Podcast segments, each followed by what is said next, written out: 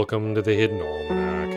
I'm Reverend Ward. Today is October 16th, 2015. It is the anniversary of the publication in 1704 of Horrors of the Ice, being an account of a traveler's terrible discoveries above the Arctic Circle. These sorts of travelers' narratives were very popular at the time, but this one achieved notoriety for claiming that the far north was inhabited by vampires.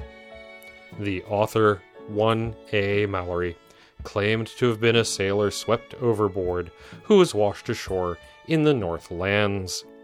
His descriptions of the landscape were sufficiently precise as to lead critics to believe that Mallory had, in fact, visited the region, but they were baffled by his claims of vampires with bloated, slug like bodies. Does he mean walruses? asked one critic. They're not vampires. You don't bother them, but they are not vampires. Mallory maintained that the vampires were hiding among the walruses and was eventually dismissed as a crank, but his books sold as well as ever. And it was on this day in 1888 that the vineyard in the convent of St. Megara produced a jet black wine, so dark that it did not even reflect light. It's not a bad vintage, wrote the sister cellarer, but it is odd. It looks like tar in the glass. People don't like to drink it because it's so odd. Today, the convent has duplicated this phenomenon exactly four times in a century, and the wine is highly sought after by collectors for its unusual appearance. It is the feast day of the unconscious mind.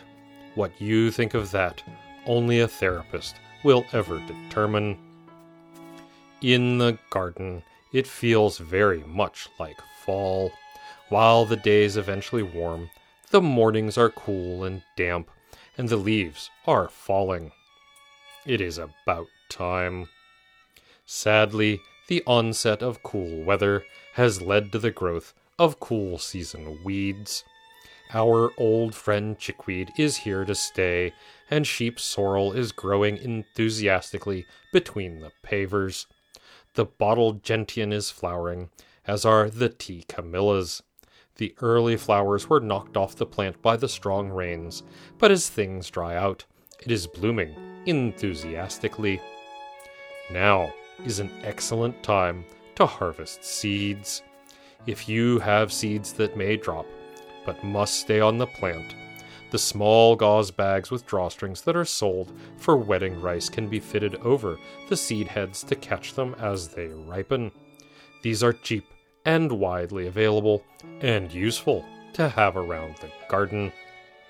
The Hidden Almanac is brought to you by Rogue Wombat Tea Company purveyors of fine and illegal teas.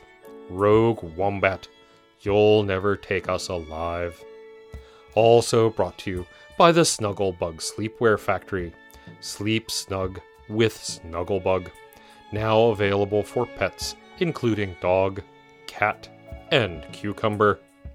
That's the Hidden Almanac for October 16th, 2015.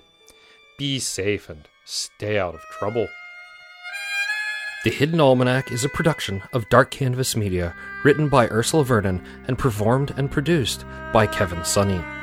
Our theme music is Moon Valley, and our exit music is Red and Black, both by Kosta T. You can hear more from Kosta T at the Free Music Archive. All other content is copyright 2013 through 2015, Ursula Vernon.